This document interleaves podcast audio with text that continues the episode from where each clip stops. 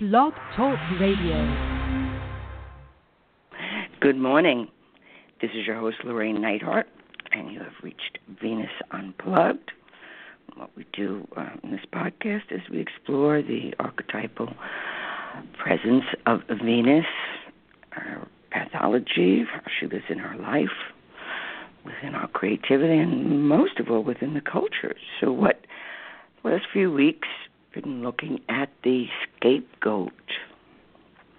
What is the scapegoat? How does it live in our life? And I'm going to read a lovely uh, cautionary tale. It's a Sufi tale of the of the wayward princess. And what this talks about or, or refers to is um, how it's, it's the positive aspect of, of scapegoating, how it could be if we're carrying a new order into life. And we have to remember that in all tales and fairy tales, we, as in dreams, every character in the dream and in the tale is an aspect of ourselves. So let's say in this case, the king is the primary ego thought, knows everything. It's the rule, all right. And the princess is that kind of new possibilities very often the ego or the collective will not let come forth.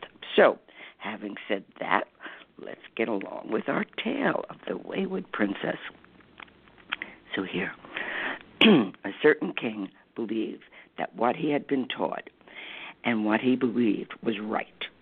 And in many ways, he was a just man, but was one. But okay, come on, Rain, wake up. Okay, but he was one of whose ideas were limited. One day he said to his three daughters, All that I have is yours and will be yours. Through me, you obtain your life. Hmm. How often do we fall into that trap? Okay, that falsity. It is my will which determines your future and hence determines your fate. Dutifully, quite persuaded by the truth of this, Two of his girls agreed.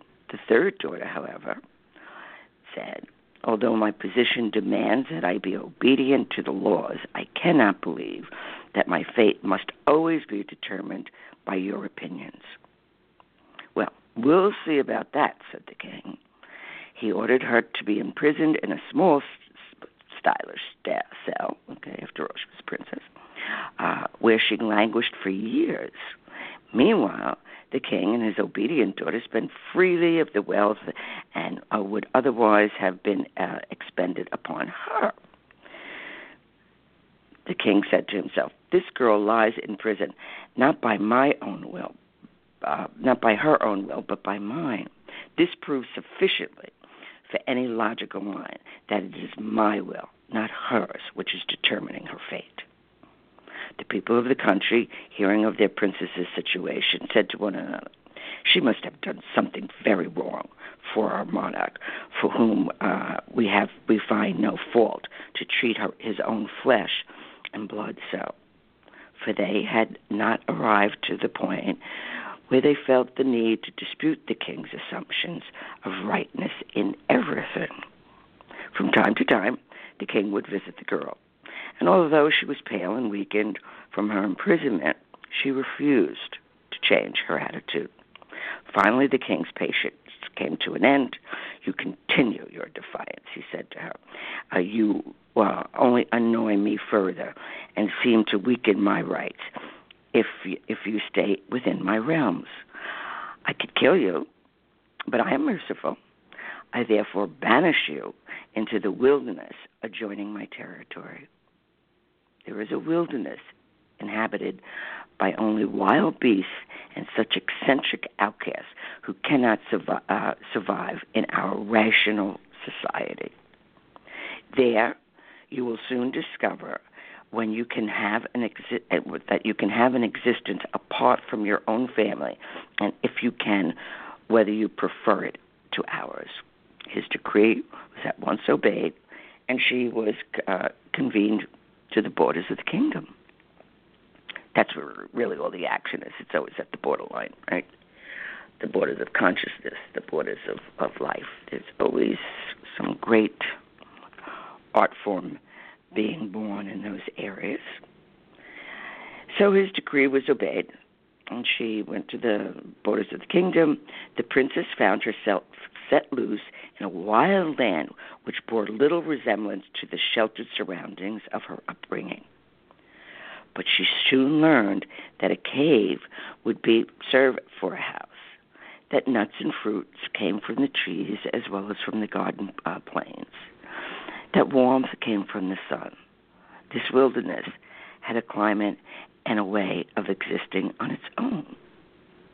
After some time, she had so ordered her life that she had water from the springs and vegetables from the earth and fire from a smoldering tree. Here, she said to herself, is a life whose elements belong together from a completeness. Yet neither individually nor collectively do they obey the commands of my father the king. One day, a lost traveler, as it happened, a man of great riches and ingenuity, came upon the exiled princess, fell in love with her, and took her back to her to his own country, where they were married. After a space of time, the two decided to return to the wilderness, where they built a huge and prosperous city where wisdom, resourcefulness, and faith uh, were expressed in their fullness and their possible extent. The eccentrics and the other outcasts, many of them thought to be madmen, harmonized completely and usefully with this many sided life. The city and its surrounding countries became renowned throughout the entire world. It was not long before its power and beauty far outshone that of the realm of the princess's father by this unanimous choice of its inhabitants. The princess and her husband were elected to, to the joint monarchy of this new and ideal kingdom. At length, the king decided to visit this strange and mysterious place, which he had sprung up from the wilderness, and which was, he heard, populated, at least in part, by those who he and his like despised. As, with bowed head, he slowly approached the foot of the throne upon the young couple who sat upon this throne and raised his eyes to meet those repute of justice, prosperity, and understanding far exceeded his own. He was able to catch the murmured whispers of his daughter. You see, Father, every man and woman has his own fate his own choice. So, I think that's a lovely tale to ponder on. The king being our opinions. The third princess, who's our creative thoughts, the youngest thoughts, the uh, the new ones that are just developing, and yet have a sense of their own who are willing to survive and can survive quite beautifully in new territory using uh, nature, which is in harmony. These are all ways when when we're struggling with an issue, or we've been scapegoated. Because if you have uh, a new idea or a concept, or you just don't agree. You're one of those eccentrics that says, "No, I see it in a different way," or "I see a band of a flock of new colors, and I want to explore that." And the family or the society says, "No, we only believe in this," and uh, you get scapegoated. You're exiled, but you survive, as opposed to being imprisoned in the world of opinions that do not serve your own evolution. And there's a lot of scapegoating going on in this world. And it doesn't it doesn't resolve. It's just you don't agree with us, so you're banished or cursed or carried the evils of humanity because you're different so this is a tale uh, of exile, but it provides kind of a, a reconcile or a redemptive uh, quality to the old system. And it's a it's a wonderful time to any time is actually a wonderful time for redemption. To explore what are your predominant driving thoughts and opinions? What are they based on? Are they based on the authenticity of yourself? Are they what you were told and never questioned? Or what an authority figure told, and never questioned? Because it's it's painful to learn how to think. Because in thinking we have to explore, we have to discover where is this from? Why do I believe this? Is this true of my being? And most of all, is this true of my soul? So we would see the also the the youngest princess in a sense as the soul. As I said, the soul is not religious. The soul is that creative aspect which loves the wildness and the edges. Because that's where the artists and the poets and the musicians and the creative people and the madmen. One of my favorite stories is the madmen is uh, there were two madmen, right? I think this is another Sufi tale, and uh, one gets institutionalized and the other one goes and visits. So it's the story of the mystic and the madman, and, and the madman says, "You know, I don't get it. Like you're ten times crazier than I could ever be." He said to the mystic, uh, and he said, why, "Why am I locked away? Well, you're the one that's really qualifies."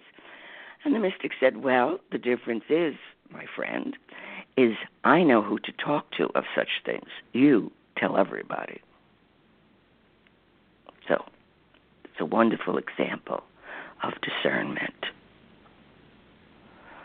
of the you know we can have eccentric thoughts and ideas and we we need to cultivate them and see how they fit and they may be absolutely private and they're not for the world but they're the way that you're going to walk in the world with a certain amount of dignity. And that you're loyal to your true nature. But you need to have enough common sense not to be shouting it all over the place. Uh, let's say, in a room full of religious fanatics. When people are fanatical, no matter how right they may feel, underneath, they don't believe, which is why they have to push and kill and repress. And like our king, he's the king. So he's been taught that whatever he thinks or whatever it is, is true and everyone must obey. Except parts that of him and his kingdom that uh, don't. So there's another way. So we look at the king. What, what are our kingly thoughts? We can always tell our kingly thoughts because we, you know, sashay around in bravado, and I'm absolutely right, and this is what it is, and this is what's going to happen. And well, let's just say, in general, we've got a 50-50 chance, which I think are pretty good odds.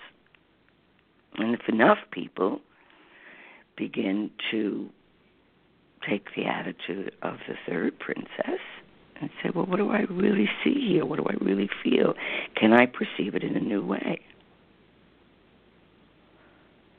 So when we learn to love those those scars and that they're our strengths, we begin to live in dignity and hopefully sovereignty, meaning our own self rule. Of course, we cooperate with the world around us but we go more for a natural world where we're not violating its nature. We're cooperating with its nature in balance. This is not an easy task in the modern world, but it never was. I don't think it was an easy time because that's part of the development of what this uh, journey on this planet is about. is discovering our own sovereignty and our own relationship to divinity, to our wholeness, and the myriad colors of that of that wholeness and what's really taking place. So in this kingdom, it's in this tale of exile, it's a redemption of the old value system. And as a, you know, out of the out of being exiled, you're creating a new system. That's also what happens from generation to generation. The older generation will look and go, "Oh God, the young, and look at that outfit and what's with that dance and that sound and everything," and not never realizing, hey, this is they're creating a language. They're creating, well, you know, they're creating new, gen, not new genders, an expansion. You know, moving from just boy and girl. I mean, there's so many levels now of uh, to describe sexuality. It's extraordinary. Some will stay, some won't. But the fact that it's blowing wide open and that the language is changing, which always is an indication that the culture is changing. And every generation has its, uh, its language. So we need to include that. That's what they're bringing in with them. That's their storyline. They'll live it out to be true or not true in their own nature. The old kingdom doesn't necessarily see that, unless you're a madman or an eccentric or an artist, you know, creative thinker. So we don't have to kill off. We can just step away from values that do not serve our higher good. And we don't have to kill or rebel against. We simply outgrow and abandon. It's one of the things that Jung said, you know, that with with complexes and uh, that very often because if we're exploring them and working them and tilling the the rich soil of our horseshit uh, that that goes on in, in our heads, all right? We will eventually outgrow it because these complexes also serve. If we're being neurotic, meaning we're just balking at what is going on and we're not really asking the questions, the quality of the question is the most important, not the answer.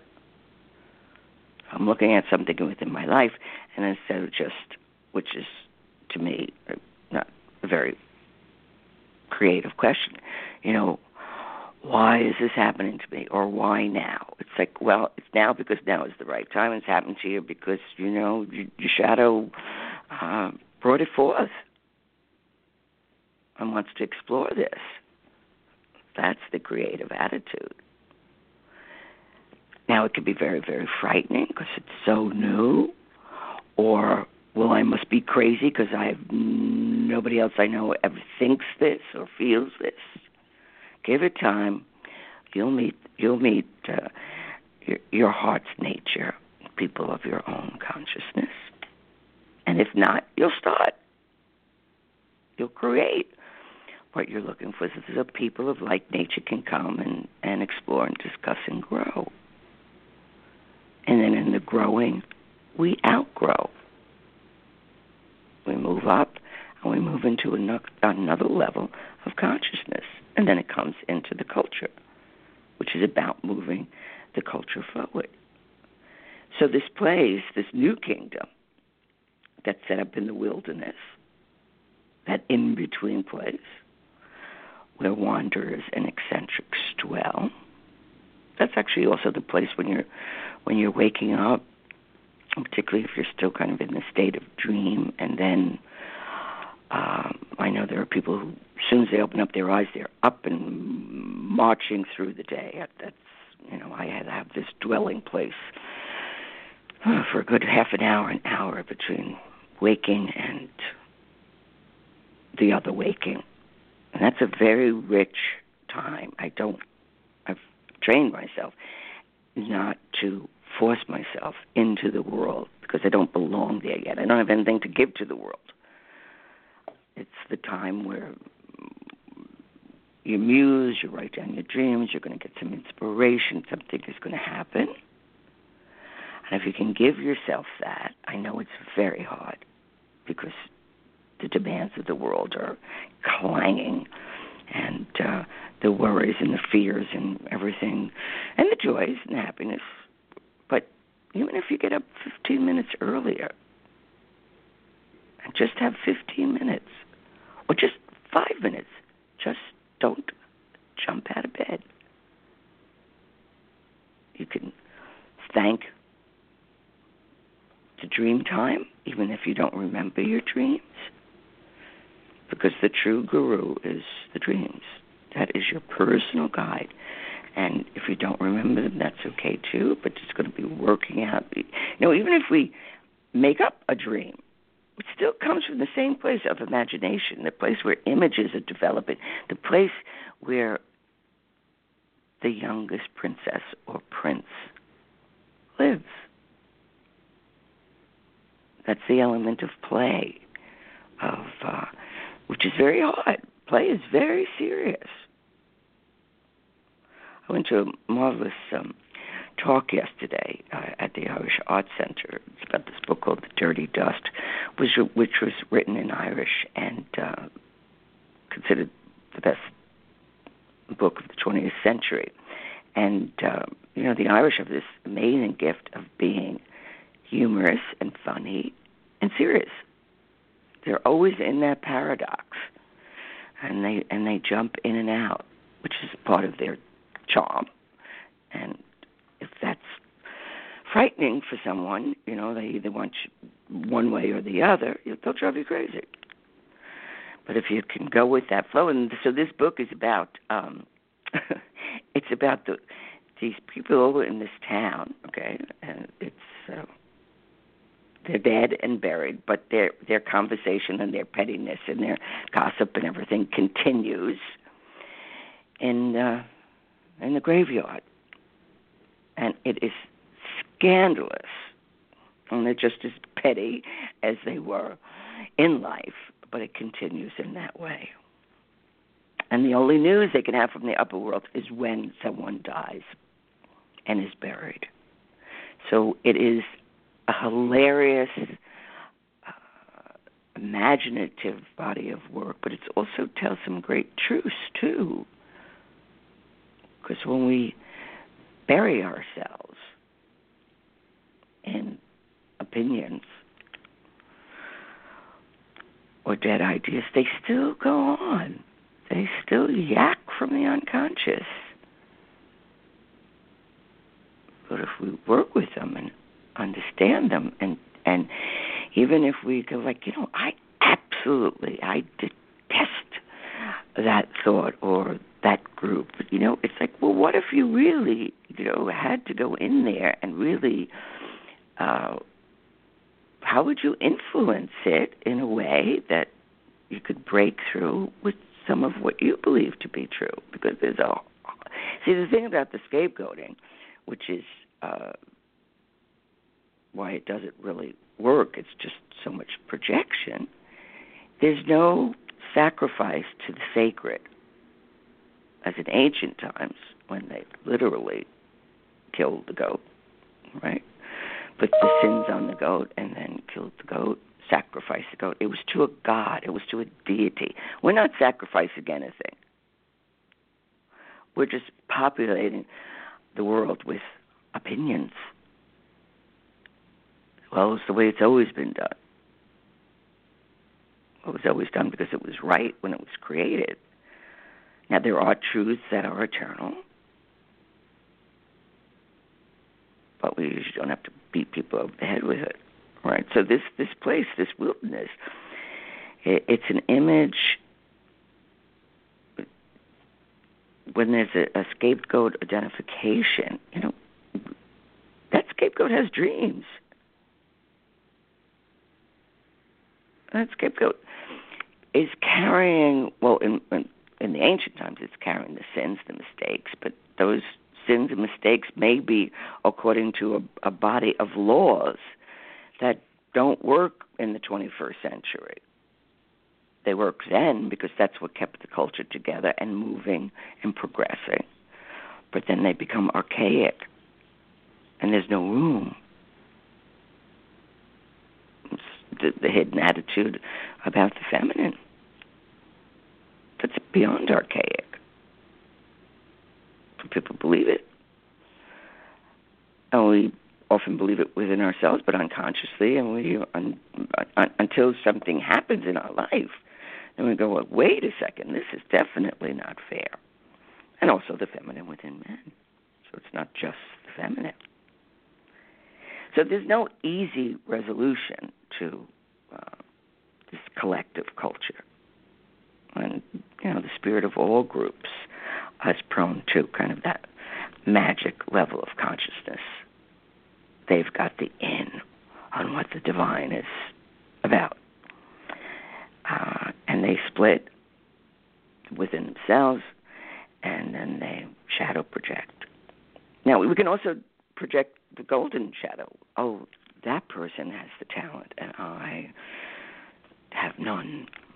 Or they're right, so I'm going to follow them instead of the, the painful work it takes to say, who am I in this? Where do I contribute? Where is it not true? We don't have to shout it from the tower. We live it within our own dignity. So this this you know start to think about this this scapegoat archetype. It's always there, and it's it it can mediate between a coherent and positivity, and, and it identifies the group from the outsiders, just as it mediates the individual ego uh, from from meaning or from the shadow, or it's having you rec- you know it's it's the we and the they you know. What are they going to say? Who is this invisible they? It's this collective group you know eh, yes we need to be aware but we don't have to do what they believe if we know something else is coming up. And that we are part of the new order, and there is always a new order being developed. So, when the archetype of the scapegoat hits, it's it's the collective witch burning who are we going to destroy so that we can keep our beliefs together? Instead of how can we incorporate what what needs to be let go of? Well, it's, it's we say to ourselves, why does this keep happening to me? Why does it keep happening? Because you keep on believing or seeing it only in one way instead of saying, well, would I need this to happen to me be, uh, if I just shifted that attitude a little bit. Even in the most threatening of ways, by just saying, well, you know, maybe I'm not right. Or absolutely right. Maybe maybe I need to like soften this edge, this opinion, and allow something else to flow through.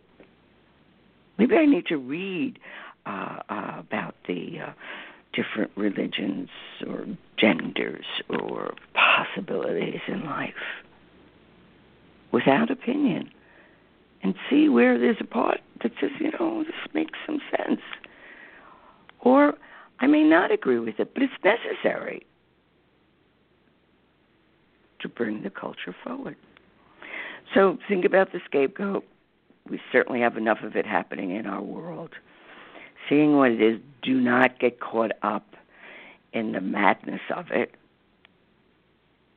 because we need to find other ways to explore change and bring change into the world because that is the nature of being alive, the creative, the change. We need our roots, and our roots need to be very deep. But as the seasons change, so do we. So think about the the wayward princess, and uh, let that sink into your psyche. Uh, let her receive it, and let that work on you. Until next week. Bye bye.